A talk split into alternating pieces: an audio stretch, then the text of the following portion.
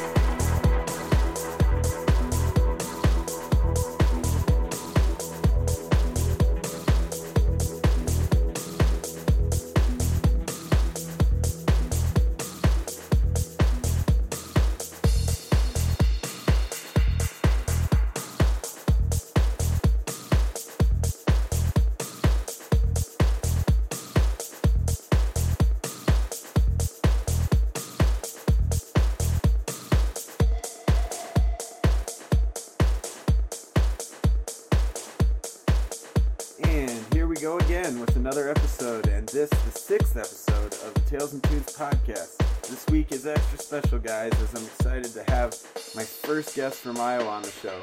Although, like myself, he's made the wise decision to move to Colorado. he's been DJing, producing, and throwing shows for over 15 years. He's hands down one of the biggest influences and inspirations to me growing up in the Iowa scene. He's my dear friend and kind of my mentor musically. Uh, meet Eric Starrett, guys. Eric, thanks for being on the show, buddy. Sure, no problem. How have you been lately? Uh, really, really good. Probably the best I've been in my life ever. Oh, really? What, what, what entails that? Uh, I don't know. Just kind of things are seem to be falling into place with me. Like, uh, just starting to be like less uh, anxious about things and just you know making music and I don't know, just kind of doing what I want to do. So it's good. Heck yeah. Eric's actually uh, my snowboarding buddy. We're we're about uh, the same equivalency in skill, and uh, we have the same pass this year. We have the Rocky Mountain Super Pass Plus, which gets us unlimited uh, Winter Park, Copper, uh, Eldora, which we went to this last weekend for the first time, Yep. and uh, six days at Steamboat and three at Crested Butte. So Which we have to get to sometime soon. exactly, exactly. we got to get a hotel up there. and- Yeah, we got to do that for sure. It'd be so much fun. But yeah, we're we're about the same skill, and we uh we're getting less and or more and more ballsy about hitting the terrain parks and grind rails and stuff. So we we push each other, not only on the mountain but on the dance floor as well. So so how's uh, the New Year's been treating you, man? Uh, good. I actually didn't do anything for New Year's. I sat on my couch at home and uh, didn't didn't really do anything at all. Just kind of waited till it happened and then went to bed. Mm-hmm. But that kind of like started things out for what my plan was for this year, which is just pretty much writing music every single day as much as I can. I mean, I still have to work all the time, you know, full time job, but Mm-hmm. I'm trying to actually like give music a real chance for once in my life since I've always been so passionate about it. Yeah, no, it you definitely should because you definitely have the talent. I mean, you've already put out two tracks this year, right? That's right. Yeah, like it was. Uh, that was you know when I did right as the new year happened. I started working on a, a new track, and I got that one done in a little under two weeks, and then the next one only ten days later, and I've already started on another one, and it's not February yet, so it's pretty good pace for me. Hell yeah, man. And uh yeah, we listened to one uh the track we played one of the ones you just released at the beginning of this year. Yeah, I really like that one of mine. I think it's one of my better ones. Mm-hmm. Yeah, did you see a few days ago that the Detroit to 2015 lineup phase 1 came out? I didn't, but Yeah, well, let me bring it up here. Let's see. Who we got playing this year? Audiofly is going to be a big one. That's the first time they've been there. Uh, Ben UFO, Cats and Dogs. Oh, I'd be pumped to see the Dubfire uh, back to back with Hot Since 82. yeah, that will be good. Uh, Matthew Dear. Really like him. Nicole Moudaber. I didn't see her when she was in Denver. That'll be cool. Really old Oh. school Stacey Pullen. Oh yeah, always on the Made in Detroit stage. Yep. Richie Hawtin like every fucking year. hmm Uh, Recondite. I've I've been into the, a few of their tracks recently. Just discovered them. They'd be cool.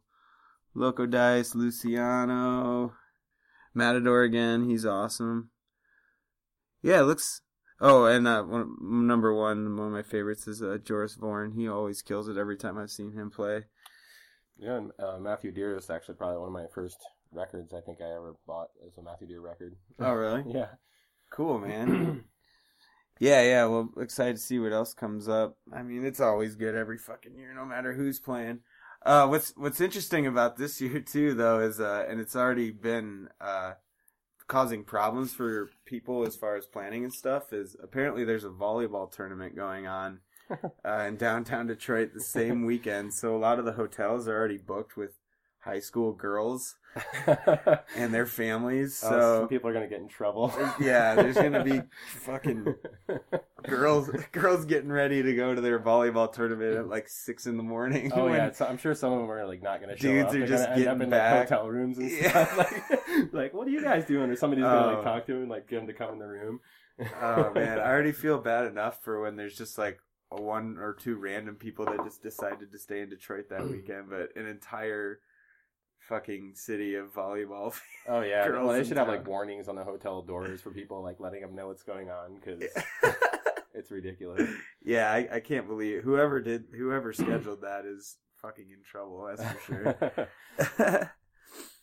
well, yeah, man. Uh, the first I was was trying to think back. Uh, the first time I remember ever seeing you, or can't really pinpoint when we actually met, but Right. uh, it definitely stands out. I remember the first time I ever saw you or got to know who you were was uh, uh, Eric Starrett, who played the most incredible uh, morning psytrance sets back in Iowa when the uh, scene was dominated by uh, psytrance at Yep. the time. Right when I got into partying, uh, yeah, you had that long ponytail back then too. I remember, It was pretty. It was pretty long. and I, I, all the way down it's to my just, which is funny too because I actually, I mean, I kind of had the same going thing going for a few years back then. I had that, yeah, you know, Yeah, down to my like ass long hair. guys. Like Yeah, yeah, yeah. The long haired proggy. Girls seem to like it though. They did. Yeah, that's true.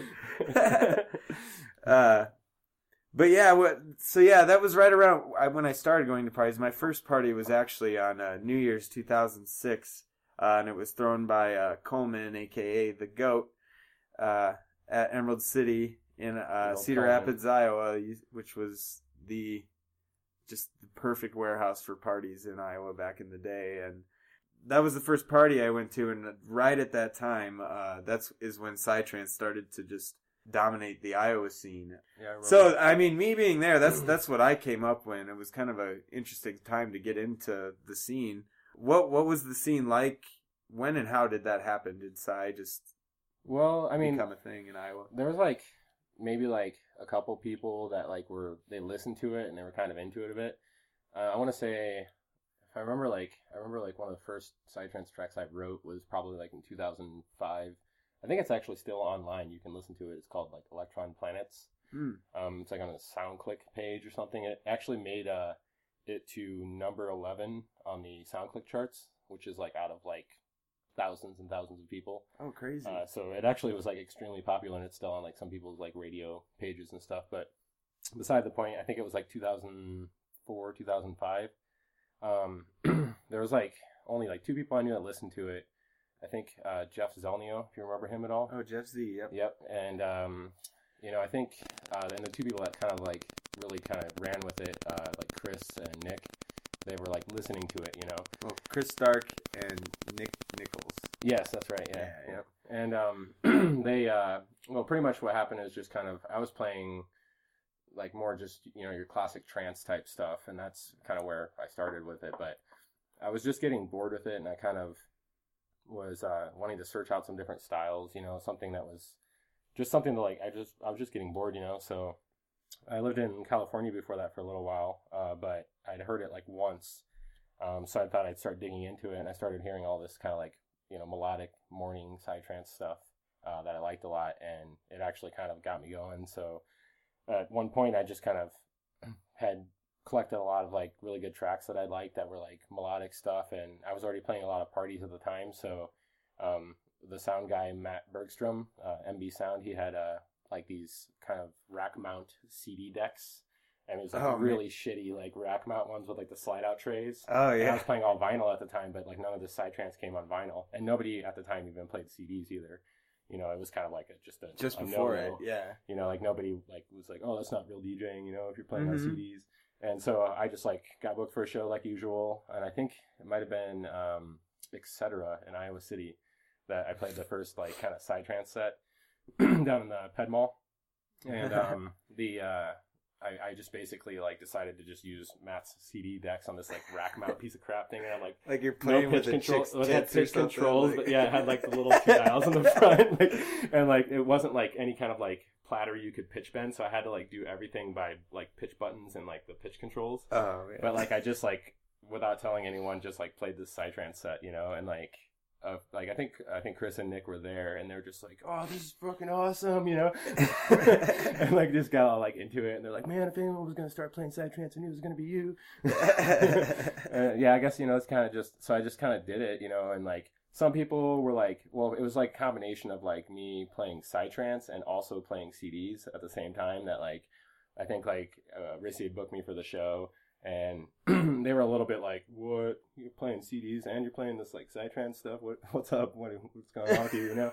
And like, so they actually didn't like book me for a little while after that. like, kind of like, like burned a little tiny bridge. You know, nothing permanent, but you Yeah, know, they were yeah. Just kind of like Not a friendship or anything. no, but no. Just, uh, They're just like, "Oh, we don't want that." You know, the frequency of playing for them. Yeah, yeah. yeah. So like that was just kind of you know how it started, and I guess like you know I started playing it occasionally, you know here and there, and then like other people. I think like there was you know like the whole Illuminati thing. They were kind of already doing it too, like outside Okay. of Iowa, and uh, like I think it just kind of made some connections between everyone throughout the Midwest, and other people started playing it, you know, and it just kind of went from there. People just started like getting into it, you know, and hmm uh, just kind of built up and people did some parties and eventually we had like all these psytrance DJs and like huge psytrance parties going on. yeah, yeah. It, it was it was it was so crazy, man. Yeah. I, I I do want to get into this uh, a little more deeply, but before that, let's let's rewind back to the beginning and then uh, I mean just kind of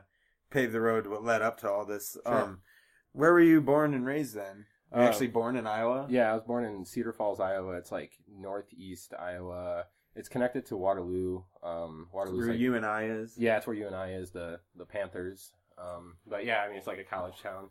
Uh, I was born there and kind of bounced back and forth between Waterloo, and Cedar Falls. They're really like the same town. It's just like Waterloo's the bigger town and Cedar Falls is like the nicer town. hmm Um, but I spent most of my time in actual Waterloo. Um, but yeah, that's kind of you know where I was born and grew up. Okay. So how long how long did you live there, or when was the first time you, or did you go to high school there and everything too? then? Uh, yeah, yep. I did went, you go to high school with Brooke? Uh, yeah, I went, I went to high school with Brook Oh shit, that's yeah. right. That's totally right. yeah, we were totally like buddies, like all through high school and stuff. Like we hung out and everything. Like that's why we you know know each other and have known each other for so long. yeah, that's cool. Um. Uh, so what kind of things were you into growing up? Like hobbies or your interests? Uh, I mean, like a lot of things. Like, uh, I really, I, I was really like all about skateboarding. Like, I got my first skateboard when I was four years old, and uh, it had like a handlebar on it. You know, like it was like attached to the front Yeah. of the skateboard. You know, like you like hold these little handlebars. So it was more like a scooter. But eventually, like I just pulled the handle off and I started like just riding it normal. You know. But yeah, I mean, growing up, like skateboarding was like pretty much all the time. You know, I just did it like a lot. Mm-hmm. You know, a little bit of sports, not much, but mostly skateboarding. Just a lot of activity. Okay. Well, what type what type of uh, like music were you into? Uh, younger. I mean, like really young. Like obviously, just whatever like my mom was playing, which you know was like all this like love ballad rock and roll stuff. You know, like Yeah. REO Speedwagon and. Like, Mhm. But like you know, when I chose my own music, it ended up being kind of like uh, punk rock stuff. You know, Mhm. like I was really into that. And like my sisters were kind of into some hip hop, so it's a little bit of like really old school hip hop too. Okay. Well, what year would this be then, or? Um, like this kind of music. that Or, I mean, that you're. I guess like, when were were you this age? Like four? I guess how old are you now? well, I'm gonna be uh, 35 in just uh, like a few days, actually. Okay. Fuck yeah. Happy early birthday. Yeah. so so this would have been like the the eighties then. Yeah, yep. I was born in '80, so you know I grew up in the '80s with all that Okay. awesome '80s synth music. Uh, yeah. Totally. yeah. So d- when did you start uh, becoming interested in music or playing instruments? You play music in Uh, school or? yeah, I did. Uh, my my mom actually uh, played accordion, like, and she's like really good at it. I know it's like an accordion, you know, like she's really really good at it. Like, you know, she always had this like nice accordion that had like a diamond in one of the keys, you know, like she was all about it. And like she also played organ and stuff, and didn't really have much other music in my family. But I think when I was in like fifth fifth grade, probably maybe even before that, it's like it was still elementary school, so I think it was like fourth or fifth grade. I just decided like I wanted to be in band and like play an instrument. I just I just always really liked music, you know, just kind Mhm. of like really like I just liked how it like made me feel different ways, you know, and I just wanted to play it. So yeah, I got into band like probably about like fifth grade, just like playing in regular band at school. You know, What instrument? um, well, I, I wanted to play trumpet from the very beginning, uh, but my family was pretty poor, you know, like I couldn't really like, they couldn't buy me an instrument, you know, so, um, I had to just kind of take like whatever the school would give me. So they started me out on baritone, uh, you know, which is basically like the little bit smaller than tuba yeah, one. mini tuba. Yeah, uh, but you know, after I did really well at that, like eventually, like they pretty much just like kind of let me do trumpet, and they were like, "This will be a good learning thing for trumpet," you know. So Mhm. Right on. And then, did you learn uh, keyboards on the way, or You know, I never really learned any kind of like keyboard stuff. Um, I know I have like a million keyboards in here. yeah? but like when I was younger, I didn't really like learn piano or keyboard or anything like that. Like um, it was just something I kind of like picked up because I actually didn't even do it until I got into electronic music because I liked synth sounds and Yeah, stuff, you yeah. know. So Did you find value in learning to read music? um, yeah, I mean, Like, are you able to? I Does your knowledge still- st- today stem from that, or do you? Uh, a little bit. I mean, not not really actually. I mean, like I I think it was helpful, like just more like for my ears, Mhm. like to do music. Like, and yeah, I can like look at sheet music and and read it. You know, I mean, I'm not quick at it. Like, I'll have to like be like, okay, I know where C is. I can count. down, Yeah, I know yeah. what this note is. You know, and I don't really like read music right now or do it anymore. But I think it was more just the ear thing. You know, for me, like being able to just like get used to like how to do melodies and stuff. Mhm. You know, and just get an ear for it. So when did you discover electronic music? Man, okay, so it would have been probably like when I was like 15 or 16 years old, and I mean, it was pretty hard to do in you know Cedar Falls, Iowa. Like, In yeah, with no internet. right? Actually, yeah, we didn't even have the internet in our Yeah. town then. Zero. Yeah. Yeah, like we had a BBS system. Do you know what that is? No. It's like a bulletin board system. So what it is is like you build a website on your home computer, um, which is basically like a you know the web page is called a BBS, a bulletin board system, and then like other people in the city have them as well, and you give out your phone number to people, and they could call your house from their computer and like log onto your website. so like we had our own little like friends with like BBS websites or Oh around my. God. Sounds like something out of South Park. That's fucking funny. but we did not have the internet, you know, like so. But um, I guess so. What got me like the first time I heard it really, um, I mean, I probably had heard it in passing or something, but you know, I was hanging out with um, uh, Corey Simpson and uh, uh, Tracy Neiman too at the time. Uh, Not the first time Corey's been mentioned on this uh, podcast. right? he has he has parts to play in the beginning of a lot of people. So Yeah, yeah. but um uh yeah like you know i think it was like you know i knew corey at the time and he was he was already he was kind of djing he was one of the first djs in iowa so and this is year. uh would have been like 95 96 Okay. and uh so you know i hung out i ended up meeting tracy through kind of like corey i think and tracy and i kind of got along we hung out did you ever i don't know if you ever met don't know. he was kind of like in and out like pretty early on in the scene um but you know he DJ'd as well. Uh, but just hanging out with him, you know, he listened to a lot of like acid techno stuff and just actually no, he was more into like hardcore like Tron and like Delta Nine. Oh man. but we'd like drive down gravel roads in the middle of Iowa, like I mean, just like flying down these gravel roads, just like like listening to Tron and like Delta Nine, like, like I'm pretty sure it was like you know feeding us all kinds of drugs and stuff. too, Yeah. You know, like they're all just tripping, driving through cornfields, like just pounding like Tron.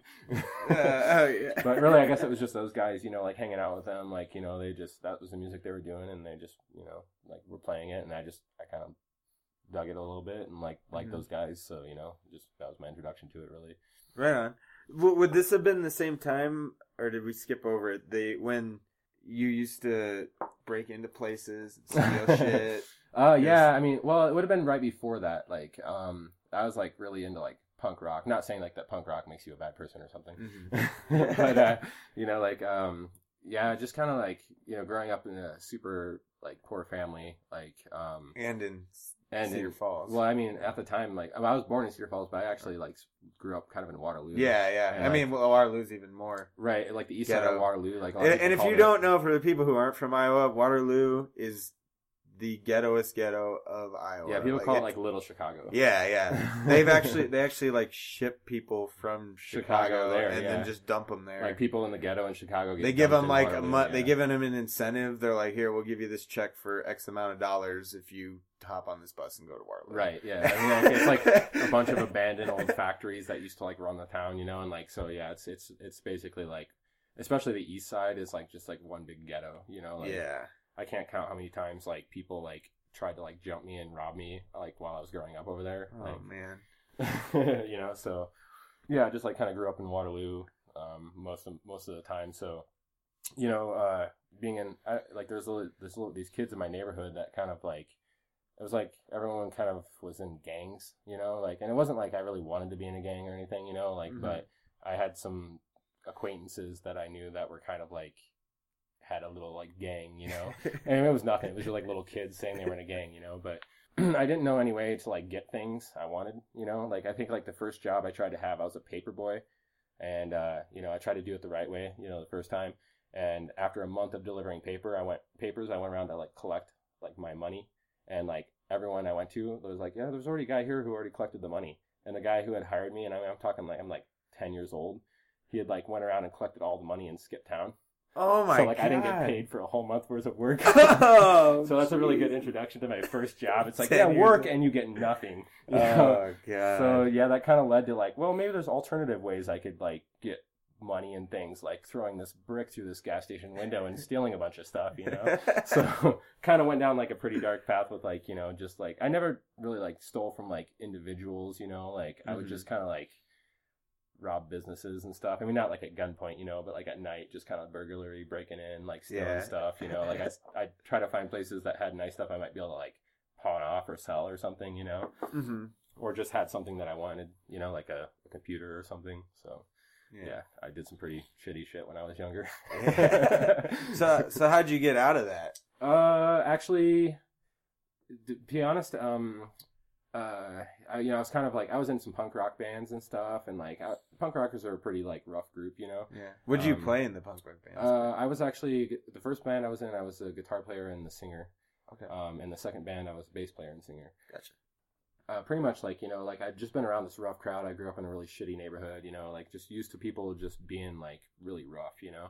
Mhm. and then i went to my first party actually in uh, 96 which i would have been or, i'm sorry 16 and uh, it was like night and day like uh, this girl took me um, andrea armstrong to the to the party. She was actually like her and her brother were kind of like party kids from like the early early days too like uh, but they uh, they took me to this party and I was just like completely blown away by the fact that everyone at the party was like like they were just all really kind to each other, you know, and like and like they all just accepted you for who you were and like I think deep down like that's really what I wanted, you know. Mm-hmm. But like I wasn't around anybody that I could be Yeah. like that with, and so as soon as I was like in that kind of environment, like I just completely embraced the whole thing and like Yeah. you know really really wanted to like you know change and and and just get out of it so it was really just kind of Mhm. like having the opportunity to be around good people that got me Yeah. out of it you know it is cliche, but that's not a DJ say my life. yeah right it basically was Yeah. the truth you know it really did happen I think But- it was that party was Paul Johnson and uh, DJ Alert. You remember him? from- oh yeah. yeah. Oh yeah. Uh, Tim TV, right? yeah, Tim T. Yeah, yeah. They were they were playing that show. Ah, wow, wow. that and the combination of uh, a lot of acid really kind of like altered my perspective. Boo! Mm-hmm. Adjusting the old eye dial. yep. well, cool. So that I mean, yeah, that's that was your first party, and so at that event, did you know you wanted a DJ from there, or was Uh, it? Yeah, I mean, basically, like that very first event, like, uh, well, I mean, obviously, I was just kind of like amazed by the music, you know, like, um, I, I, you know, I, I've noticed a lot of like punk rockers, or at least like, or a lot of like, especially in the early days, electronic artists, like a lot of them used to be punk rockers, Mhm. and like that's exactly the same path I came through. Um, but yeah, like I, after being there, I'm just like, first of all, like just the the environment, the people, like just the vibe of the whole place, it was like a whole new world that was like just euphoria to me, you know. Mhm. And uh, yeah, just hearing the music, I was like, "What is this ridiculously awesome music?" You know, I, I'd heard it in cars and stuff, but like actually hearing it on a big system and like feeling Yeah. that bass throb and just like being in it, like that Mm. completely like you know being a, mu- a musician all my life like growing up like, like you know since i was a kid like i was always drawn to music and like Mhm. this was something new and exciting and Yeah. you know yeah so i was immediately like what are they doing how are they doing that are they making the music while they're doing that like i didn't know what yeah. djing was or anything What what kind of music was it? uh well tim tv was playing acid house type stuff like back then and then obviously paul johnson Yeah, you yeah. know so um those are the only two people i remember from the show i remember it was called absorb was the name of it and it was like one of those like flyers that like was like a, a mock of like some kind of like product you know and it was like Yeah. absorb you know like it was supposed to be like some like laundry detergent or something you know like, that's all like the the people on the flyer but it like looks like laundry detergent you know Uh, that's awesome. so yeah, from there, what was your or how'd you get your first setup, or what was your first setup, or did Um, you just have friends and play on their stuff? Or? Uh, I didn't really have like a setup per se. Uh, I mean, I let's see. I think the first things I got, uh, I got it like a pawn shop, and they were like these Gemini XL BD10s.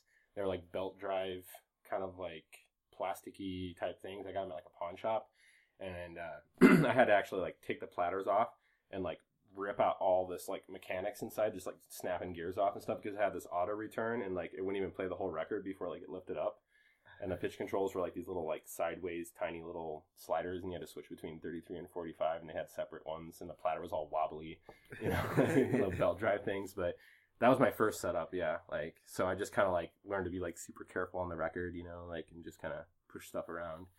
How did you? I mean, so obviously it was just cheap. Is that how you afforded it? Yeah, I mean, I didn't really like have any kind of like work ethic or anything, you know. Like I just come from being like a thief and you know like only like barely being able to even like have a half-ass job, you know. So I just couldn't afford anything nice, so it was just like that or nothing, you know. yeah. And uh like uh Brandon, you know, like DJ Uplift at the Mhm. time, like he sold me a few records um as well.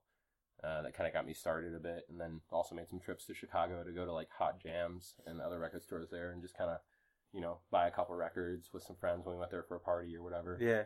I mean that that's in Iowa that's how you had to do it then, huh? Like I mean, there's no internet. Yeah. I mean, well there's internet, but it's not the internet as we know it today. Right. Like, oh yeah. I mean, I'm sure you listen to you like ma- tracks online. yeah, yeah. Nor I mean, I mean, I'm sure you could buy them on, but not like as simple as fucking Amazon Prime or Well, in the very very beginning, I mean, I you couldn't even like go on and buy records. Like yeah. I, you had to go to the record store, or actually Hot Jams that you could call them on the phone, and like they would be like, "What are you into?" Whatever you know, and like they'd be like, "All right, well check out this record," and they'd actually like play the records over the phone. You'd be like, "Yeah, yeah I'll take that one," you know, and like they get Over your a info. corded phone, like Yeah, not, yeah. no cell phone, rotary like, dial, Yeah. like, like, hey, oh, that's a good track, and you're just like listening to it on the shitty phone speaker, you know, like, like oh yeah, I'll take that one.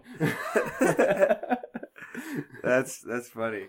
You're you're buying the music. So what what kind of music did you play with, or was it just kind of like what you could get your hands on, or when it did it start to that. develop? Like, I think like you know a lot of my first records I got from Brandon's Brandon uh, DJ Uplift. Uh, so you know, I kind of like I, I actually liked house a lot at the time. You know, like uh, it just had like a very positive kind of mood and vibe to it. You know, and uh, a lot of the people I hung out with were really into that kind of stuff. Uh, besides like you know Corey and Tim Peavy and those guys were Mhm. all into like techno. Um, I like that too, but I kind of just went with house first because that's what I could get my hands on. Okay. So yeah, how did how did things kind of progress from there? When did you did you start being a part of a, a production team, or Um, did, did you when did you start throwing shows, or I didn't. did you just really- start DJing? I just kind of DJ'd at first. I didn't really do a lot of shows or anything. Like, I, I I really wanted to get Technics turntables, and so like I had like scrounged up enough money to buy like a quarter ounce of some weed, and I was kind of selling with it, selling it, you know, like to try to like make money to get some like Technics.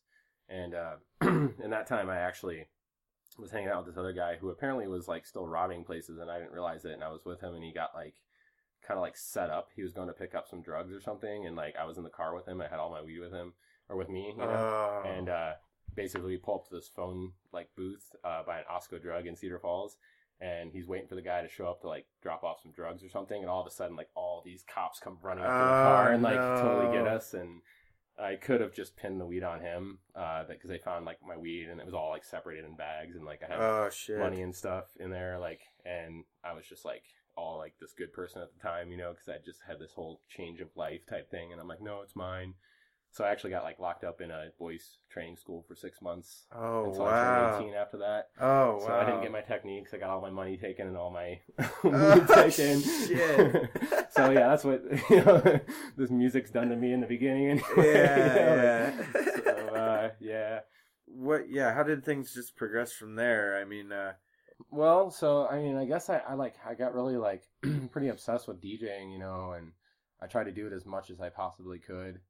Um, you know, obviously trying to figure out regular life shit too at the same time, but uh, some of like the most original people doing shows, like you know Corey and stuff, he was playing a lot of shows. He might have been involved with throwing a little bit of them, but like uh, some of the first people doing shows were like Josh Lockey and Mingo, who actually I think he lives here in Denver now. oh really? Yeah, um, he did uh, a lot of early stuff, and then do you know Jason Snell, like Bombardier, I think is what he goes by. Oh yeah, he played one of uh, Coleman's shows recently. Yeah, I mean he usually does like pretty heavy hardcore stuff. Yeah, yeah, yeah. But like between like Josh Lockey and Mingo, those two were throwing shows. Um, I didn't. I, I played. I think maybe something for Josh Lockey, um, and then I got involved with uh, Mind Over Matter. Uh, they did like a like maybe three shows in Iowa, and they were just enormous shows. It was like these two kids who were basically like kind of rich kids family type thing, you know, like Mhm. they had a decent amount of money, and I mean, I think their first show they did um, was at the Five Sullivan Brothers Convention Center in um, Waterloo, Yeah. and uh, man, I can't think of the name of the show, but it was huge. Like they were both booking people, like they were just like, oh, we're gonna book this person, that person, and like when they came together to figure out who they booked, they booked all these huge names, like just like they had like probably like 30 DJs and nothing but huge, huge names, you know. and the show actually in Waterloo turned out like 3,000 people Downtown. at like 35 bucks a head or something. Like, so like they just had this huge success. It like made like the paper and everything. But I ended up, uh, like, uh, trading places with somebody at that show. I was supposed to play like really early and, uh, ended up playing like a sunrise set, uh, like basically last set on the main stage. They had like three, three rooms in the party. Um, and it was like, they opened the the huge like bay doors to the convention center, and so I'm just like playing like this euphoric trance like in the middle of downtown Waterloo, like all these people are like you know going in their business suits to places and stuff. Like, and it was like, what's going on in there? And it was like there was like you know like a few thousand people there. They're know? raging Yeah. in the morning. Oh man, I can't believe they let you get away with oh, that. Oh yeah, no, they were about it. Like the city was like, "This is great, seeing these young entrepreneurs trying to do something." You know, like they were like they had something in paper, and everyone was all positive about it. You know, Yeah, it's a musical cultural event. World music. Everybody like, listens to you know, besides little barn parties and you know whatever was going on that friends were just doing, like that was Oh, probably yeah. the first like real big thing that I played at. You know, so, did you start? When did you start producing? Was well, right after that party I was just talking about, uh, literally that day, the next morning after I got done, like um, I moved to Colorado, like the first time I lived here. Like so, literally, like they paid me. I think it was like three hundred bucks. I was like, "This is awesome! This is the most I've ever been paid for a show ever." and like I just went to Colorado like immediately the next day, and uh, like yeah, I just kind of got out here. I was just I think I was just trying to get like out into a city somewhere, you know, like and I had some friends out here, and I just wanted to really kind of pursue the whole music and electronic thing. I figured going to a bigger city would probably help to do that. So, Mhm. um, yeah, so uh, that was just like the first time I got out here. so? How long were you here then? Uh, the first time, see, that would have been right around 2000 that I came here. Um, and I think I was here for a couple years um, before I moved to California. And that was just like me chasing the music that I liked again. That's why I Uh-huh. went there. What part of California? Uh, Bay Area. I lived in uh, Berkeley and Oakland for Okay. like probably about a year. And then how long were you there? Uh, yeah, about a year, and then I um, uh, actually, I'd uh, have you ever heard of like there was like these guys doing, and actually, in, in what they called like trance in California was called cyber trance. Did you ever hear Uh-uh. that term Uh-uh. You ever heard of uh, Mars and Mystery? Huh. Uh, Frequency Eight Records, F eight. Frequency. Okay, yeah, I I've heard of the Frequency Eight. Yeah. Yeah, yeah. So that was their their record thing. I really liked what they were doing, so that's kind of what made me move to California, and uh, I I sort of chased that out there. So Mhm. it was uh, kind of like this whole like new kind of trance movement thing that was happening out there that I really liked. Okay. So that so you were there for a year, and then you moved back to Iowa. uh, actually, I moved back to Colorado again. Back to Colorado. Again. Okay. so this is your third time living in Yeah, this is Colorado. my Third, time time's the charm, Colorado, I guess. and how long were you there the second time? Uh, I only stayed in Colorado four months the second time. Um, I just moved in with somebody else I knew here. Um, I still wasn't fully like learning how to be responsible, you know, like so I, uh, um, I just kind of like at that point I was trying to figure out some other shit in my life. I was like, uh, you know, I can't just like automatically be some like super well paid DJ, you know, who can like make a living, but I wasn't gonna like not pursue it, you know. yeah. So I tried, um, but I pretty much went back to Iowa because I decided it was time for me to go to school and like get a degree, you know. And Mhm. uh, so I just spent a few months in Colorado and just kind of like was like, what am I doing with my life? Go back to Iowa where it's cheap to live, you know, and and get a degree in something so that I can come back out and try again with a little bit more backing, you know. Okay. So what year did you go back to Iowa then? Uh, would have been, I think, 2003, probably. 2003. Yep. Okay.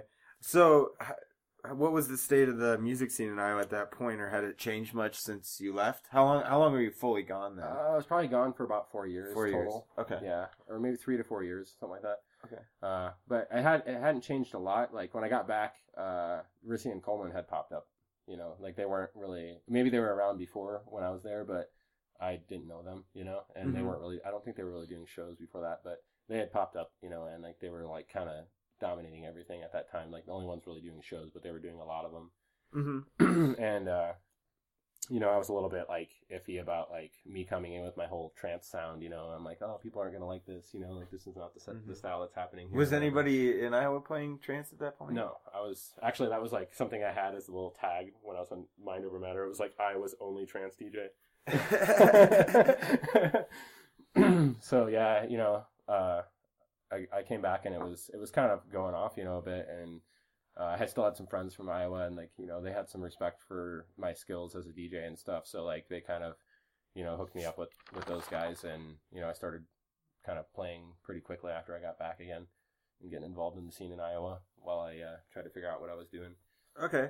So you're getting back into the scene, and so when does when does Psytrance come into the scene? Well, that was pretty shortly after that, you know, yeah, like uh, 2004. yeah, something like that, 2000. So pretty much like maybe a year after I got back, you know. Okay. Um, uh, yeah, because like I'd been, you know, since I left Iowa, I'd kind of been chasing that whole trance thing, you know. Like Mhm. I think it was just like when I had gotten moved by everything, you know, and like it really changed my life. Uh, From house to trance happened at uh, uh, Raven and Bailey. Did you ever hear of that party? It was like 2000 up at uh, NCN in Wisconsin. Raven.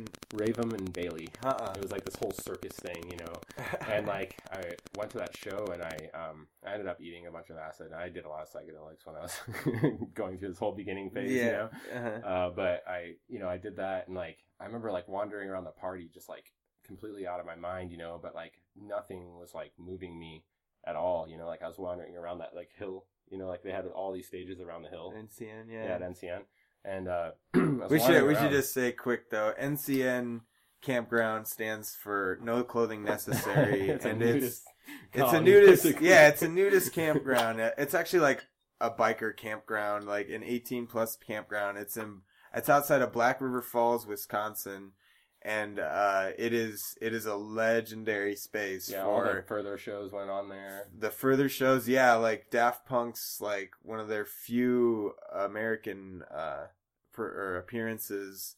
Uh, was there at the in the middle of Wisconsin uh, Yeah. before they were robots and everything, and my Yeah. first my first uh, three day festival was up there, uh, a psytrance party called Sacred Earth, which uh, the tenth anniversary of that party is coming around this yeah, year. I It'll think be ten I years. may actually be going out to that to play. We- but You might be going to play. yeah, possibly. Yeah. Well, me and me and Rhiannon are will be there to play too. Nice. so it's it's huge. Yeah, that was our fir- my first festival, uh, first three day festival. So it's cool to be a part of like the tent. But yeah, that that that's the grounds are amazing because uh, yeah, I mean there'll be people there that are uh, just just to tell a funny fucking story. One time. One time at because it's this nudist campground. Like every other weekend, you'll go into the you'll go into like the bathrooms at this place, and they'll have a list of like or the calendar of events, and it'll be like all guys weekend, uh, like- yeah. married couple swingers weekend, and like you know like Which explains why they're so Yeah, okay like, with us out there trans partying. transvest yeah transvestite weekend. yeah, Like, yeah. and this this one time, I, I I swear to God, it was it was a psytrance party, and like on the main floor, or that like they had the main stage, uh, in one of their big barns, which they have like a sex swing sitting in there and shit. oh yeah, like, those were all. it's fucking funny. But uh, there were there were girls that were there, not there. They were from the venue, or they you know they partied at the venue like on the sex weekends, but they were selling ten dollar blowjobs on the dance floor. They were walking around and like fucking dropping drawers and just Oh my God. like you know fucked up and seeing that was That's like the weirdest thing like with psytrance going on and like blowjobs like I wonder if they were doing it that fast. You know, yeah yeah oh man BPM blowjob. yeah so so yeah, these these grounds are are pretty legendary as far as uh, electronic parties go, especially Yeah. in the Midwest. I would For say years, one of the most legendary places in all of the country as far as like outdoor underground venues. Yeah, you know? yeah. I I love going back. It's been a few years. I, I'm super excited to go back. Right. But uh, yeah. What were we? What were, But that's uh that's that's basically where I found trance. you know, Yeah. like uh I was wandering around like just tripping my mind out like and all night long like I don't know, I was like I was just like on edge and like antsy and I just wasn't like it was like I just I couldn't get any like, you know, real satisfaction from the music, you know. And uh I wandered around all night and I'd stop at stages and I it's co- it's okay, you know, like nothing's really moving me. And then, you know, sun the sun was coming up and there was a stage in that little like cove by the pond Mhm. and uh, I even remember the exact track, you know, and it was like it's one of those like tripping moments, you know, like coming around and you hear like the clash of all these other stages happening, but you come around the corner and it was um, Libra and Taylor, uh, the Sasha remix of "Calling Your Name." So the first thing I hear was just "Calling Your Name." I was like, "What's this?" Oh. oh. like I wanted it over there, nobody was there, you know, like it was like an empty dance floor, and I'm just like, yes, you know, like just like I'm like just out there on the dance floor with just me and the DJ, you know, and he's like, yeah, you know. but yeah, like that's what got me started with trance too. Was just that moment, you know. I was like, this is awesome. What is this, you know? And I figured it out and kind of just started like really getting into trance because it was just even more euphoric and happy and positive, you know. And yeah, yeah. that's kind of what where I was heading at that time in my life. So When did Psytrance, or were you saying that was Psytrance? Mm. No. that was like trance. Yeah, trance. yeah, yeah. Yeah, I mean that would have been like a little before 2000. Like I can't remember maybe it was like 98, 99 maybe. Okay. But um, no, the psytrance thing happened after I moved back the from second time Colorado back to Iowa, um, and that just was like I was still playing trance, hmm and uh, I just was getting bored with it, you know. Um, I think I'd, I'd been doing it for quite a few years, and at that time, like the whole peak of like the '99 2000 trance era with all the epic stuff like Gouryella and Ferry Mhm. Corsten and Tiesto Yeah. had kind of like passed, you know, and I, I needed to find a new sound, and that's kind Mhm. of what led me to to psytrance. I just started digging around, and I found some really cool morning stuff like Sesto Sento, I think maybe, and like um, I can't even remember a lot of the early psytrance artists I found, but I was just like, this is really different, you know, like, and Mhm. it still had a very positive vibe because it was like more like morning psytrance, Yeah, yeah. you know, and uh, that's I think that's like something that's been a theme throughout all of the music I've done is like this Mhm. very like hopeful kind of like positive outlook on your future feeling you know like it can be like a yearning sound or like something Mhm. but like i think that carries through no matter what style of music i do even up till now it's Yeah. like just always this this positive feeling this you know Driving hopeful music, yeah, yeah. something that like you know makes you like feel good about like you know what's going to happen in Mhm. the next day in your life you know Yeah. just having a, a positive outlook on your future Yeah. We were talking about at the beginning of the podcast, uh, like you're when you played Psytrance for the first time, and I mean there weren't CDJs and yeah and you were playing like the the, hor- The vertical, thing, yeah, the vertical like wedding DJ yeah setup. yeah Obviously, it's very different in that sense, but how how different was the experience of mixing Psytrance versus uh, trance, or was it pretty similar? It was similar because I mean, like you definitely had a lot of like the melodic elements going on, so I already had that under my belt as far as like being able to like anything with like a, any held out pads or notes or anything. You know, obviously you've got to like you can't be like pushing the record, you know, because you'll hear like the speed up on Mhm. the on the uh, like the pads and notes and Yeah. stuff. So I already like that transferred over. It was a little punchier with like the kick and the bass, so like in a way you had to be a little bit tighter with the mixing, you know. yeah. Um, so but it was it was similar, you know, so it wasn't too hard of a transition. let me rewind here just a little bit. But Sure. when did you? uh I mean, uh, what? When were you involved in throwing parties in Iowa?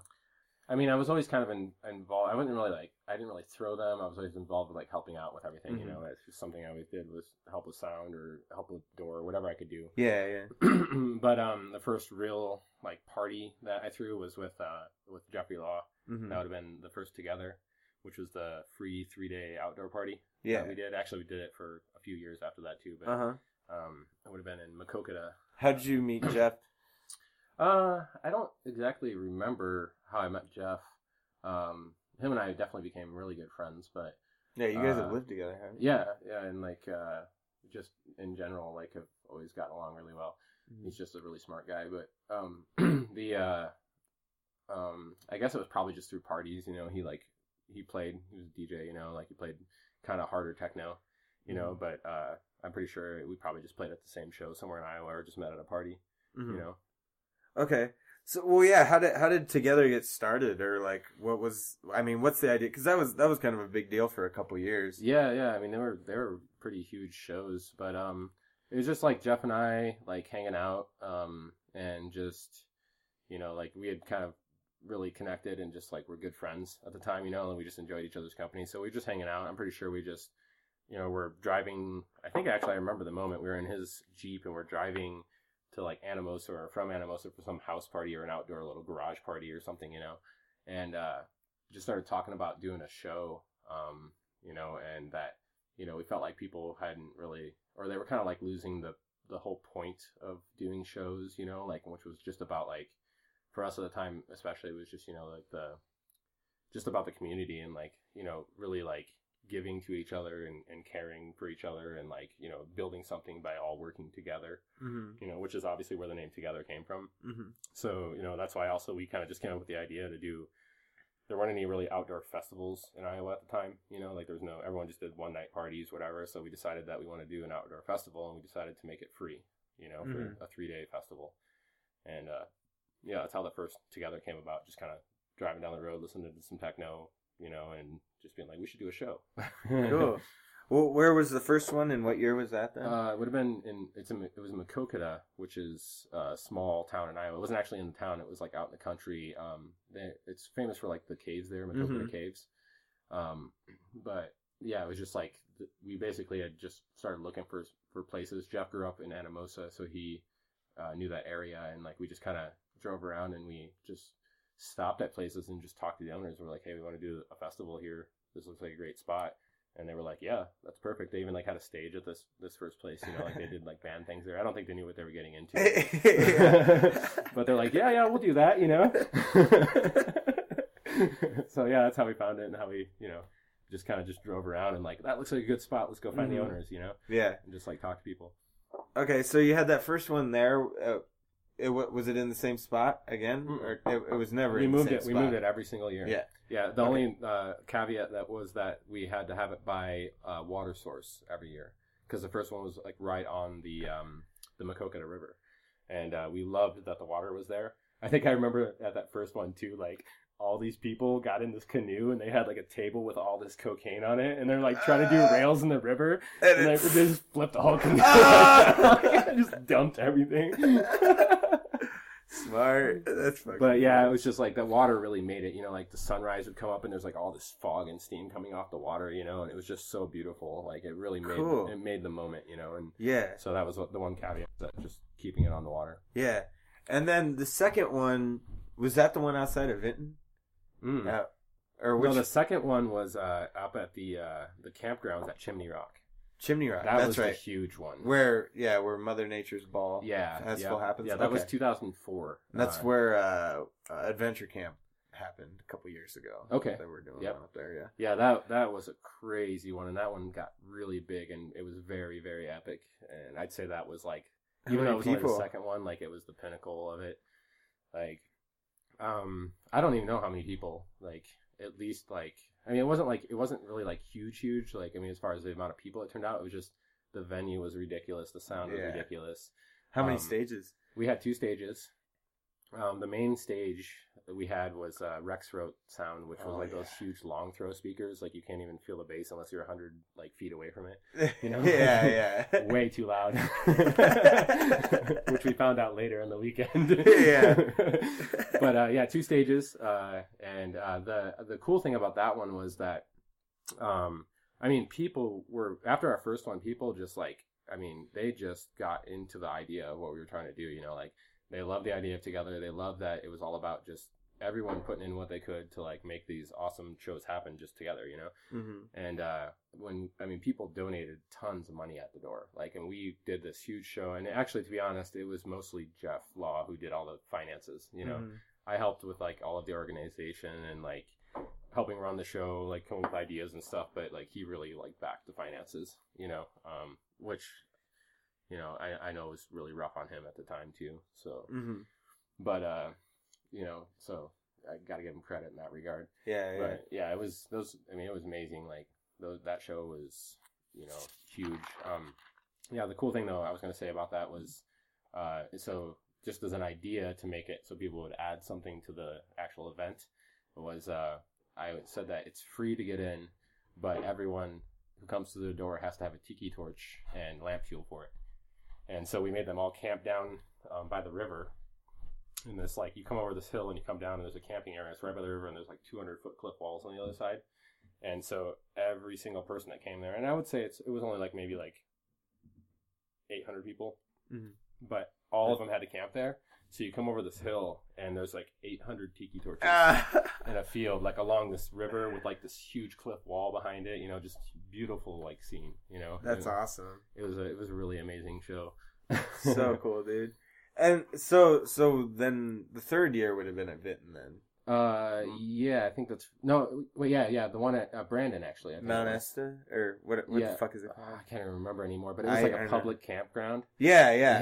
Yeah. and I actually have a really funny story because that's that would be I would I was a senior in high school that year, so this would have been 2004.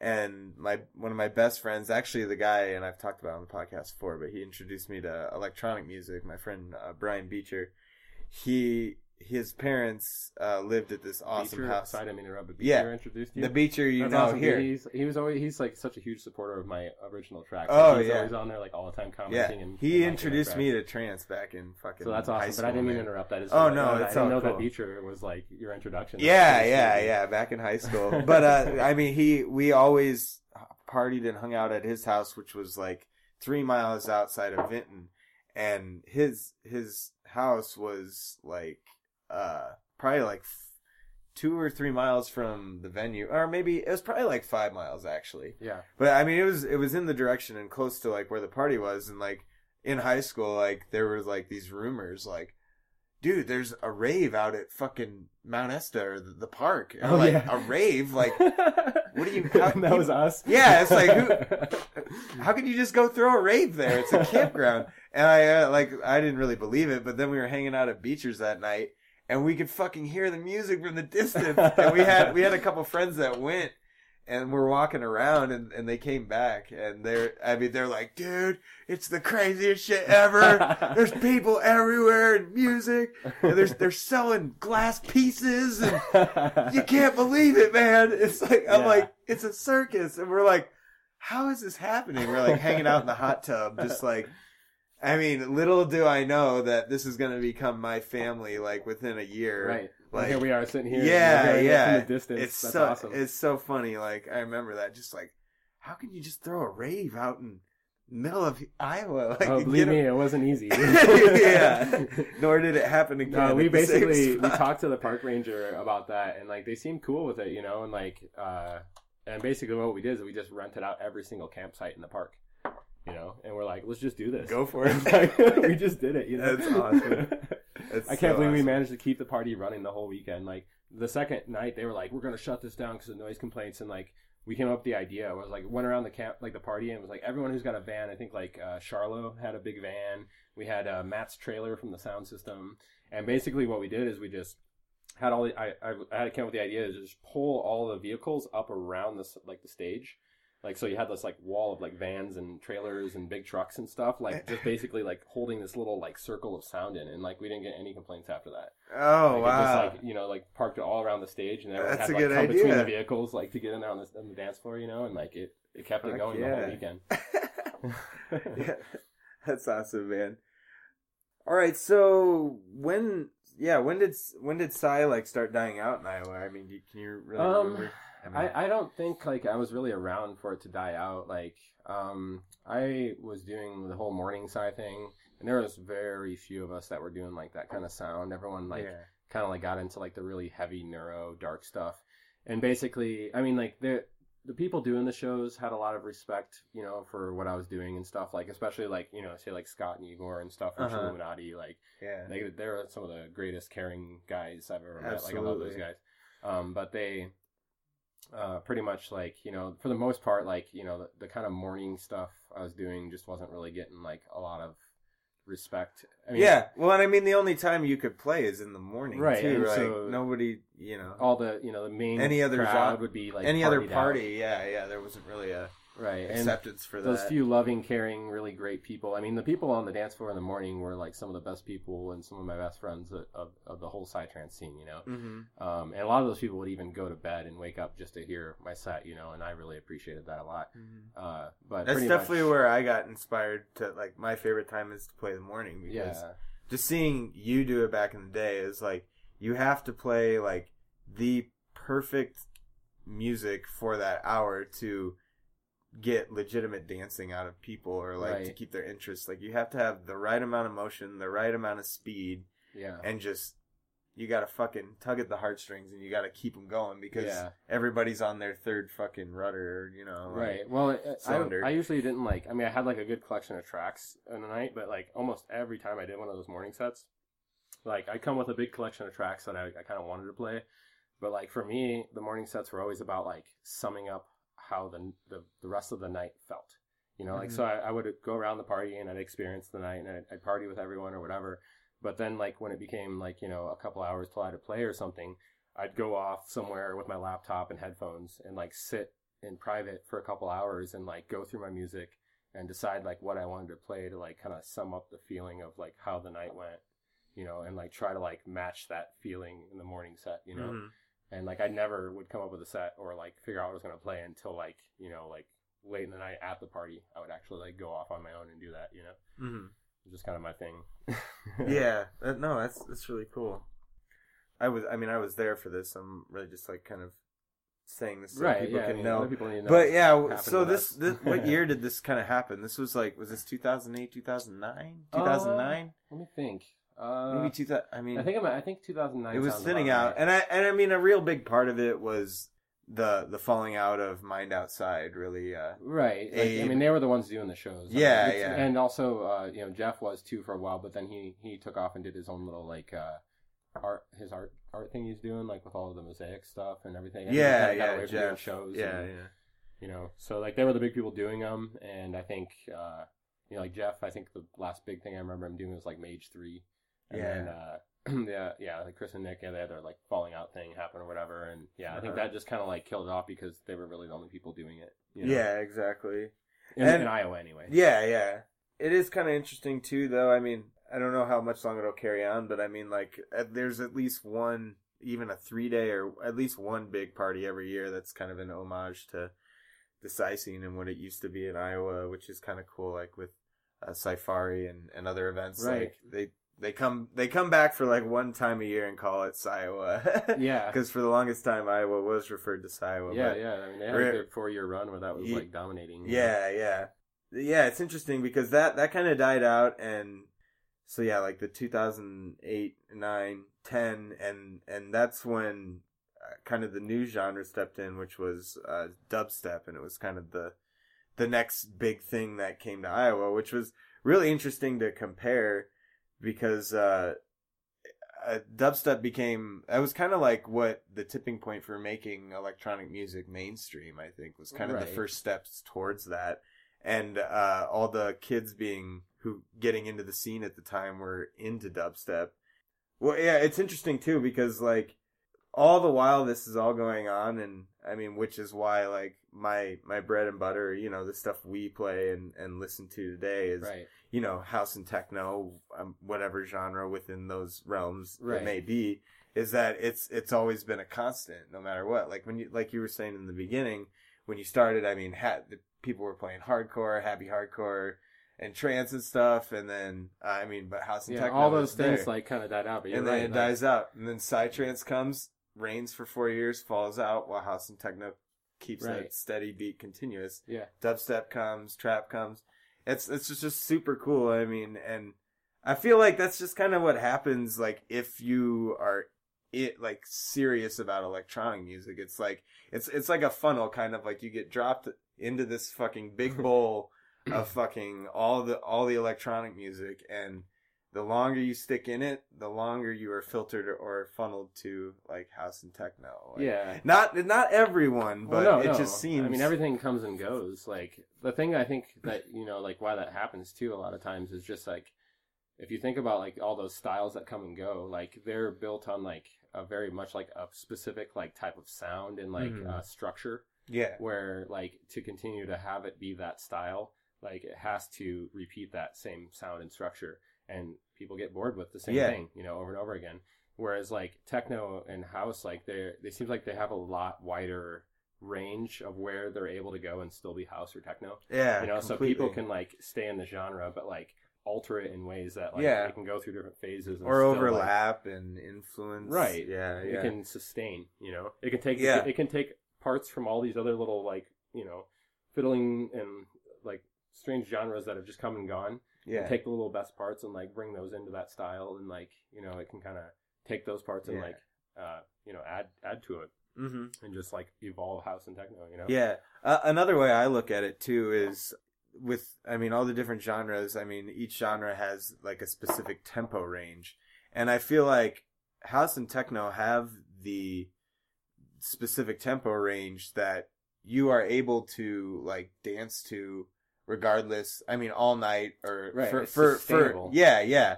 Whereas with like dubstep, you're like bah, bah, bah, Yeah. you can only do that for you know so, So many. long. hou- You can't do that for 24 hours.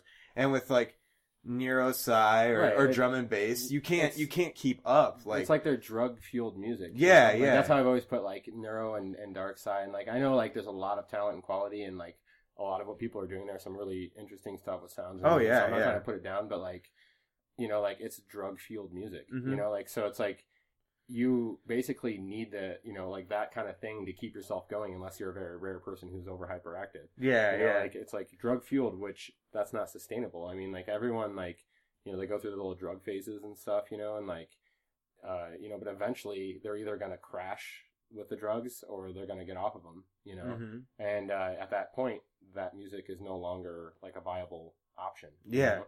So yeah, I mean, like you want music that's sustainable, something Uh-huh. that you know you can listen And through through your whole sober. life, Yeah yeah. you know, and sober, yeah, something that like you know you can. you can Something you would to. show to your parents. Yeah, exactly. Listen to this crazy freaking sound, mom. Yeah. Yeah, what is this noise? yeah, exactly. so yeah, so yeah, I guess you know, d- dubstep started coming into the scene. That was kind of the thick of when I, I mean, I had really converted to uh, house and techno strictly. I mean, Right. in the beginning you it was converted. Like, what, what were you? trance, straight trance. Oh, really? Okay, yeah. I'm pretty sure you saw me play my first set ever at uh, uh, Up All Night okay, at Farah's. that would probably explain why I like really got into like what you were doing because I'm like, oh, sweet, somebody else is kind of into. The Yeah, yeah. sort of- I sort played just I'm like a straight up fucking trance set at Farah's my first show, and I was just shitting my pants. I was so excited. You did But- really well though, man. Like, you were one of the only DJs, like especially out of the new people that actually like even I remember like many times me and Coleman and Rissy, like sitting in a room together and we're like, Ben's actually really fucking good. you know, like that's crazy. He's actually like you know like somebody who's actually like he actually has a good sound. He like knows how to go with a His own sound, like, yeah. you know, like well, yeah, and it was just like you know he's actually good, and like I, I don't know how many times like us three had that conversation, you know, about you. We're like, man, he's pretty good up and comer. oh yeah, no, no, that shit drove me for sure, man. yeah, I mean, you, I mean, you, you inspired me. Uh, Coleman gave me like the opportunity of a lifetime at the the Halloween party where shit was gonna get shut down, so we switched it around. So I played right before Kooky Scientist and like played him under the table, and every, like that was like my breakthrough performance was at poor the, Cookie. the church. Yeah, yeah. I just sheltered what he was doing. yeah. He didn't know the people like you did though. that, Exactly. You, know, you knew what they wanted. Yeah.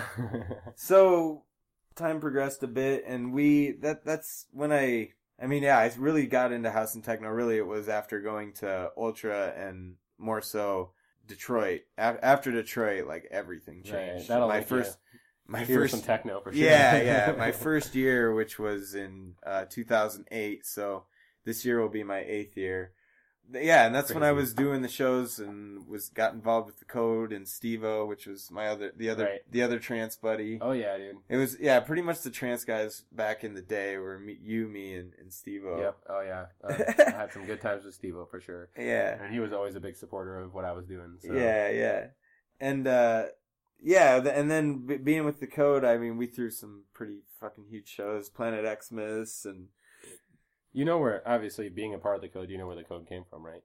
The whole like door lock code on RJ's truck. no, I haven't Uh, actually heard that. Oh, really? Yeah. Like, you're part of the code, like so. They They never basically, told me like that. they're like there's something with Steve-O and uh, RJ, and like it was like he had like a Ford truck, and they have those little like code locks on the door, and like so they'd always be like, "I need to get something out of the truck. You know the code." and apparently, that's like where the code started. Like was because of That's cool. Yeah, yeah. I mean, It easily sounds like it comes from elsewhere, but right. Well, I mean, oh, definitely. damn You know, Steve, for never telling me. I think Fuck. there's more to it than you know just that. Obviously, it became more than that, but I Yeah. think like that's where originally it started. At least that's what Steve-O told me. Yeah, yeah. yeah. That's awesome.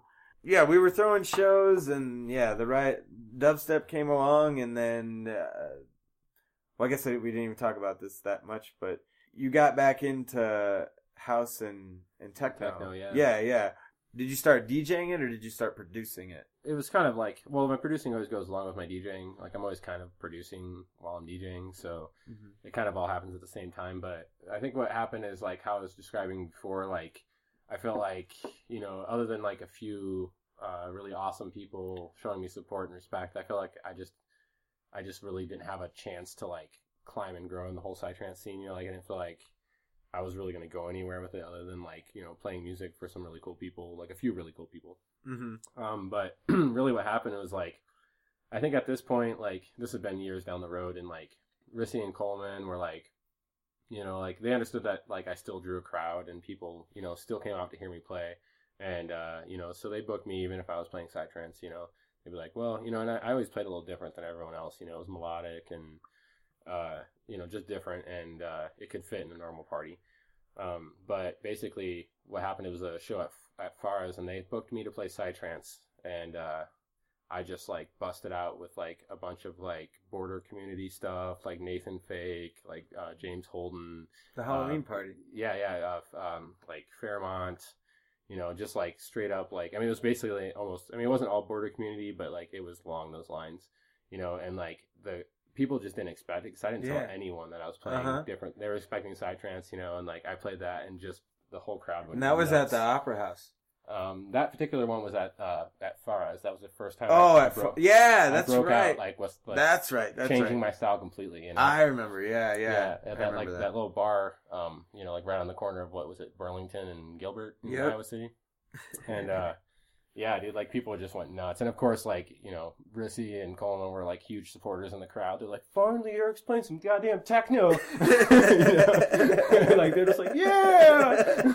so you know, I appreciated that a lot, and like yeah, it was just like I had such a great response from it that like I was like yeah, it doesn't matter what I play, you know, like I and I'm gonna keep changing my style as I go, but you know, I just whatever I do, it seems like people get into, and you know, I'm gonna just keep doing what I do and not really worry about too much. And After all this, when when did you actually make the move to Colorado? let me think.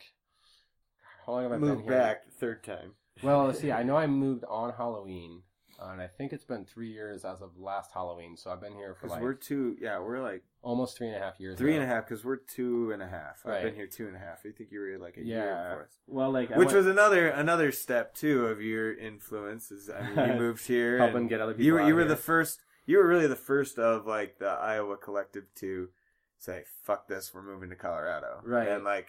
It's been a domino effect every six months or so. Right, we keep more getting and more and more, more people keep coming out. Well, I mean, I definitely wasn't the first. Like, um, I mean, of of this like of us- generation of us, yeah. Like, this well, this line of basically, like uh, hardcore Nate and uh, Kevin O'Donnell, like uh, Ascension. you Yeah. know, he they they were already out here uh, when we moved out, and I actually had uh, like we Carolyn and I had planned to live with Lauren. Some shit went down with us, and whatever. That's the past. But like, we ended up not staying with him, and like uh, hardcore Nate and Kevin put us up um, for a while, um, and Annie, you know, in their place, and we were like sleeping in the hallway for a month when we first got here.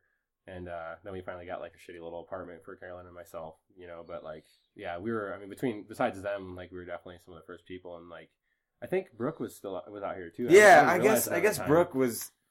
I mean, she'd been out here right. quite I a don't, I don't even know why she was exactly out here, other than like maybe she knew someone out here. Or something Yeah, yeah, yeah, Uh, but yeah, I mean, besides that, you know, like I didn't even know she was out here until like after I was living here. You know. yeah, yeah. But uh, yeah, so that's kind of you know kind of started. But yeah, it has it has inspired a lot of people. I think the more people that move out here, the the more people like feel like you know oh. You know, I know some people out there, so if shit hits the fan, at least I've got someone that you know can like you know pick me up off the ground yeah, or whatever. yeah. You know, like It's cool too because we uh, we honestly have a reputation out here. Like people are like, I mean, some people are like, God damn it, more Iowa people, but they're like, they they fucking know you're cool pretty much if you're from Iowa, Right. which is kind of kind of a nice we always have a reputation that, wherever that we go. developed over yeah over us like We're building up idiots this out reputation. wandering around. We're everywhere. Yeah, yeah. What's been your fo- focus out here? Uh, not just musically, but uh, Um, as far as Well, you know, like I, I got my degree in uh, electronics engineering technology, so like I've been, I kind of like jumped around. When I first got here, I tried to like do music equipment repair for a while, and like it turns out that like trying to make money off of poor musicians is a really bad idea. uh, so like I was lucky to make minimum wage, and I had like you know college to pay for still, and like all this stuff. So I did that for like six months, and I'd say it's like one of the best learning experiences like I've had. Like I mean, you see all of this like music equipment around here. Like this is all shit that I got for free that you know like or really cheap that's broken that I've been able to repair because Yeah. of like partially my school and um, you know that that one job I had. But besides that, I got a better job in some RF electronics, doing uh, passive intermodulation calibrations and stuff for this uh, Australian company called Kaelus, and doing that uh, just to support myself. And then I'm finally starting to settle in and really make some music. Like every time I start to think I'm gonna, you know, keep going to school for more electronics, like I always remember that music's my passion, and I got to give it a good chance before I move on to something else. Although I don't think I'll ever move on. yeah, Music's gonna be a part of me always, and I think I'll always make it. And it's, I mean, it saved your life once. So. Yeah. it, I mean, it made me who I am. You know, Like, I mean, Exactly. it had a very big part in it. uh huh. So you know, like I'm, it's like the soundtrack for my life. You know, like I always, I need music for for my whole life. You know, and I, I don't think I'll ever stop listening to electronic. It's just like, just sets the mood. For, Absolutely. For my whole life. what plans do you have for 2015 as far as music goes? Um, you know, just like write a lot of tracks. Um, not really like, I mean, I always like was too much of a perfectionist. Um, but you know, like, uh, like kind of decided that's not like the greatest idea to be a perfectionist. It's like a guise for procrastination. You know, it's like Mhm. perfectionist is like procrastination wrapped up in good intentions. And I just decided like I'm just gonna write tracks and you know, I have all this experience, like I know way too much about like writing music. yeah. Uh, but you know, really I need to practice. And so I'm just writing tracks, trying to finish them in a reasonable amount of time. I'm gonna try to write a lot of tracks this year just to get the practice of really finishing tracks and like seeing where that ends up. Um, I think I may actually get some stuff mastered soon to see how that goes Cool. and just really give music a really really good go this year you know like i've been doing it for over 15 years it's always been a passion of mine and i've never really like put the full effort and passion into it every single day to really try to make something of it and so Mhm. that's what this year is all about it's just, Awesome.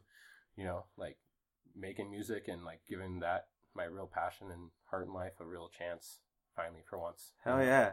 Comfortably too. yeah yeah Before we wrap this up, let's let's go through a, a couple of just fun fun shits from the the past, but uh, sure like yeah, just quick and shit. But uh, what are some of the or what's the best shows, sets, or festivals you've ever been to or seen? uh Anything off the top of your head? Uh, uh, in in the more recent times, I can't like really say best because you know they're all unique. But um, uh, there was, I, and this is like after my trance days, but here in uh, Colorado, Gabriel and Dresden played at Beta, and it was like I didn't even do anything. I like had one beer, and like the dance floor was just like in a fog. And I'm not talking about like the fog that comes off the sides of the stage, but like everyone was just lost in the music, you know. And it was like one of those moments I hadn't had in many years, where just everyone's on the same level. we're all Especially just- at beta. yeah, beta too, you know, like, and everyone's just jacking together, and like everyone's just lost in the music and just this total euphoria in the whole room happening, you know, and like that, I'd say as far as most recent good times, like that, I did not expect that from Gabriel and Dresden, you know, like but it, it just was something about what they did to the room. Maybe it was a lot of like old fans there or whatever. But What's the what's like the craziest festival you ever went to? oh, let me think. Craziest festival. You know that that Ravenman Bailey festival was really freaking crazy. Like the, uh, they were they were marrying people in the middle of the night, and then in the morning they had put up this huge thing in the woods that just said "Happy Wedding Day." And there's just all these fucked up people, and like these people just got married in the middle of the night. You know, it's like Happy Wedding Day. Like, They're so wearing was- ring pops. Oh and- yeah, dude! Like, you know, Eyes like wow, did I there. just marry some guy I didn't know? like seriously? Yeah, That's so that's definitely fucking. That was crazy. I I don't know. Like there's I I could go on and on and on about the freaking crazy parties I've been to. Like there, there's Yeah. been so many crazy ones, but you know that one popped up. awesome. Okay, it's same li- along the same lines, but the best or and the worst party you've been to. I mean, once again, they're unique, but like, right. I mean, you could pick one if if there's like a really bad one that sticks out. And like, oh man. Uh, I try to forget the bad ones. yeah, yeah, or the ones where you lost money, which is most of them. Yeah, yeah. I mean, trying to do free parties and make money. you know, it's, not, it's not something you do. Yeah. But um, you know, I don't know. Like, probably worst party was like this barn in Mechanicsville. Um, and it's funny because I haven't thought of this in, in a Iowa. long time. Yeah, it's a, Mechanicsville. It's like a hick town. Like probably like couple hundred people live there yeah, and it was in this barn and like uh, I think I was actually like I was playing a set for some friends, you know, like they just happened to hook up to people had barn and uh, it turns out like a lot of they didn't really like promote it very well, so a lot of people that actually knew what the music was weren't there. There was like only a few people. And so mostly it was just like local like cowboy hicks and oh shit. god, And like, man, they like it like turned into like violence in the middle of the night. Like people were like fighting and shit while I was playing, Wasted. and like they were like just like knocking the speakers over and shit. Like I had to grab my shit and like run out of the barn. oh my god, Like it was ridiculous. Like I mean, like people were just like, "What the fuck is this goddamn shit?" Like just like fucking punching like it's like clothes. innocent people on the dance floor. Like fuck you, you weirdo! Get the fuck out of my town! you know, like just really fucked up. Like I mean, violence. You know, like oh I'd say that's probably the worst party I've ever been. Oh, man. yeah, never party in Mechanicsville. yeah, don't ever. no, if you ever get booked for a party in Mechanicsville, Iowa, don't go. I'm sorry for anyone who's trying to throw a party right there right now. You know. All right, what's the the best and the worst, or pick one set you've ever played? Probably in recent times, the best set I would have played was, um, like Dance for Dakota. Were you at that one? Oh yeah, I It played. was uh, that was an a show that day. Coleman did to. Uh, I it was remember like you- a fundraiser for this little girl who had cancer. Like they were gonna have me play kind of earlier in the day, and like someone canceled. I ended up playing later indoors, Yeah, yeah, and like I remember that. it was like a sweat fest in there. You know, like I had, I think I went through like eight shirts that night. Actually, I still have this little disco ball shirt that Rissy gave me because I, I was can running out of shirts. I can even remember a fucking track you played from that. Was it Shield I played uh, or uh, like I know the beginning was like you know like Dominoes from like, Dominoes? That's yeah. the track. yeah by, Chris uh, Lake and Chris uh, Lake. uh, Michael Woods. I Michael think. Woods. Yep, that's I fucking uh, remember that moment. Yeah, people remember went nuts. They never heard that. He's like, like, "This is trance, but it's awesome." need it. He, yeah, yeah, that's awesome. Yeah, I think he ended up playing that later at some shows and stuff too. Like, it's like this is trance, but it's good. And uh, I think there was also like some Pig and Dan stuff. I did like, uh, uh, what is it? Something Russian. I can't remember. Like mother. I don't know what it was. Like Russian mother or something. Russian, like, Ru- Ru- no, Mother Mother, Russia. Or, s- uh, yeah, I like know something you're weird, like Pig a and weird Dan. like yeah. thing of it. Yeah, I like- remember. Yeah, I remember. But anyway, that. yeah, like that whole set, just like the whole thing, just like I don't know, people were just sweaty and jacking their asses off the whole set. Copacabana. You know, and just like screaming, and like everyone was just like in it, Yeah. like you know, it was just one of those dance floors. It was just like once again like a fog. You know, like everyone Yeah. was just in the same place, and yeah, I'd say that's like one of my best sets. that same party was when me and Jimmy uh, uh, did Sonic and Muckles. My best Yeah, friend yeah. Jimmy Mokshaw. I was there for that. yeah, yeah, we Yeah. played during the day right before Coleman and I Rissy was dancing for you guys at set and uh, yeah, I had the bow tie or the Chippendale outfits on oh yeah, yeah, everything. fucking hairy chests with like the little thing going on, like. Yeah. no, that was a good thing, and also you know it was for a really good cause, and mm-hmm. I think it was like probably like Coleman's like 800th time of being like I'm not doing shows anymore, and then doing more shows. Yeah, yeah, yeah.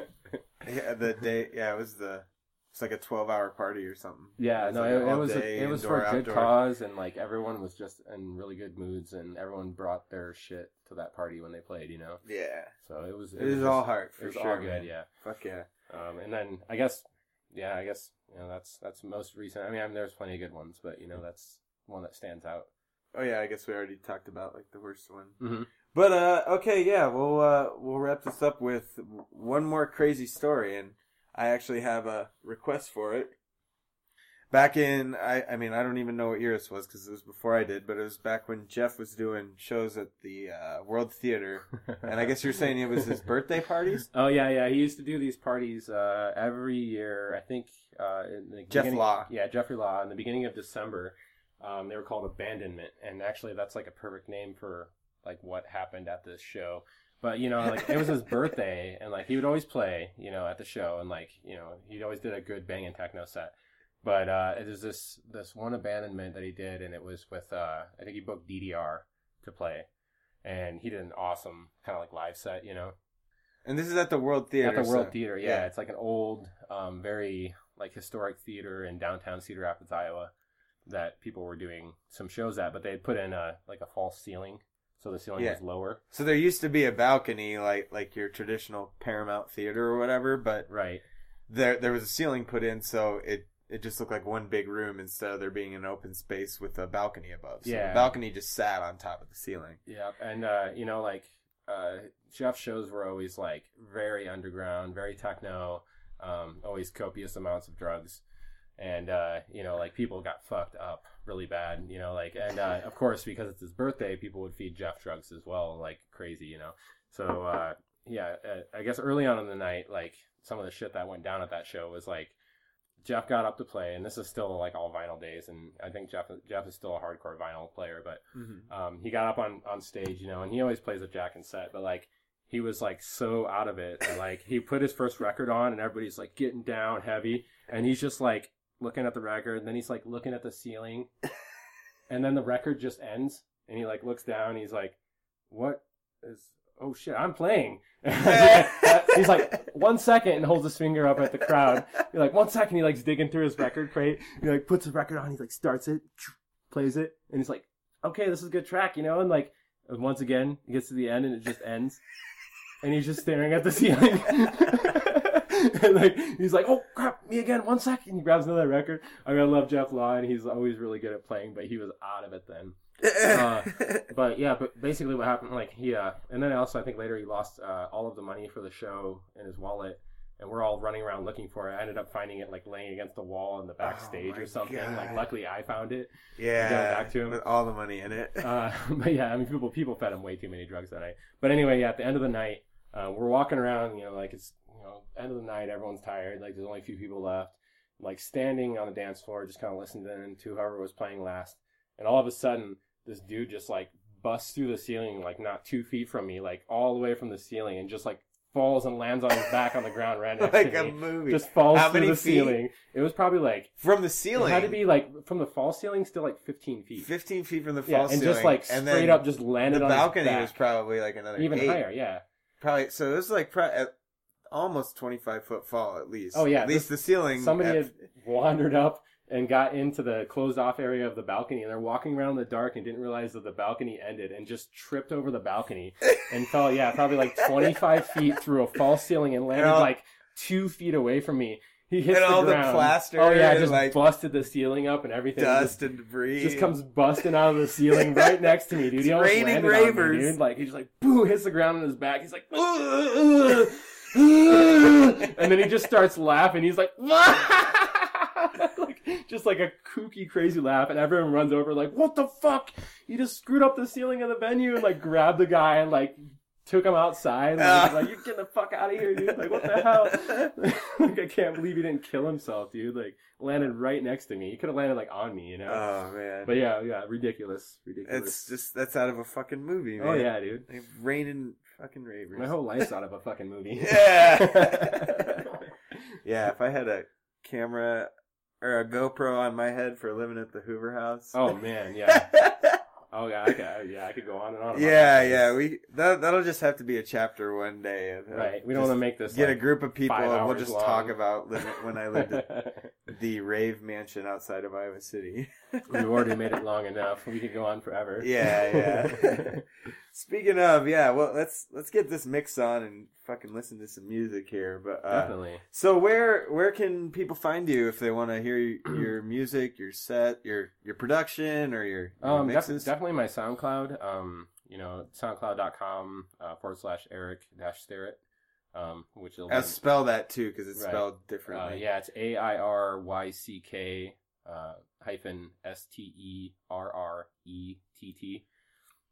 Um, but yeah, go there. Um, I'll be posting up tracks hopefully um, every two weeks or less this year. So you know, make sure to check them out and uh, hear what I'm doing this year as far as like constantly uh, producing every day. yeah, See I'll- what comes of that. You know, yeah. I'll post the links on uh, the description for the the podcast too. cool. Uh, if they if, if people want to actually get your tracks, how would they go about doing that? I, I make them downloadable, but I wouldn't suggest playing those because they're going to be lower quality that yeah. that uh, SoundCloud changes them to. So um, either contact me on my Facebook, or you can uh, just send me a message on SoundCloud, and I can send you whatever quality you prefer of the track. Um, if you do want to Free music, guys. Yeah. Free good fucking this year music. is all about just putting the music out. It's really just an experiment for me to like, you know, just see what writing music every single day does. And I'm not wanting to get involved with, you know, releasing a bunch of shit on record labels and all that stuff. I'm just putting it out there and just being like, hey, this is what I'm doing. And I'm not, I'm not keeping anything, you know, like I'm not trying to like, I, I put out everything I make. You know, I'm not going to hide a track because it's, it's crappy or anything like that. This year is going to be like everything I make, you're going to hear. So, Fuck you yeah. want to see what comes of that and, and what it sounds like, just keep following me on SoundCloud. Yeah. And that only motivates them more to do it more. So yeah, yeah. One little so- like or one little comment, you know, makes me it pushes me to the next track for sure. And Exactly. like I'll, I'll make the next one, you know. For So sure, dude. Every little bit of support helps. Absolutely. So, uh, what can we expect from the mix we're gonna hear?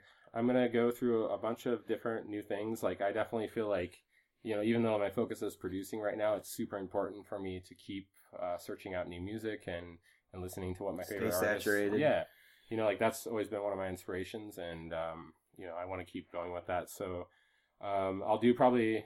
I'm thinking a mix of you know some really new stuff and, and a little bit of old stuff too, just whatever kind of like I'm feeling. Um, probably some uh, newer Fairmont stuff, um, Kastis Torrau uh, things. I'm thinking maybe a little bit of Tendens, um, some and him stuff. Uh, Vessels, who I freaking love. They're like a electronic band. I think I'll probably try to squeeze that in somewhere, but Nice. I absolutely love some of their stuff, and I hope that you do too. I'll definitely try to slip some of that in there. Maybe some new Oliver Huntemann, uh, Gunja, maybe some Rich Curtis, Jamie Stevens. Uh, I love Jamie Stevens. Oh, me too. And uh, also maybe some uh, Pab- uh, Pablo Acaros. Eh, who knows? I don't know exactly what I'm doing yet. I just kind of play a bunch of my favorite stuff. So Cool. Let's throw this mix on here and uh good good to fucking talk to you, Airyck, and fucking I mean I I learned some shit today and uh man, I mean we could have we could have kept going on and on, but it's it's awesome to finally get somebody on from Iowa and talk some fucking history and you brought up some things uh, I haven't thought of in years. so- yeah, yeah, yeah. and uh no, it's and it's also cool, man. Like it's it's crazy how parallel our journeys have been as I mean musically and right.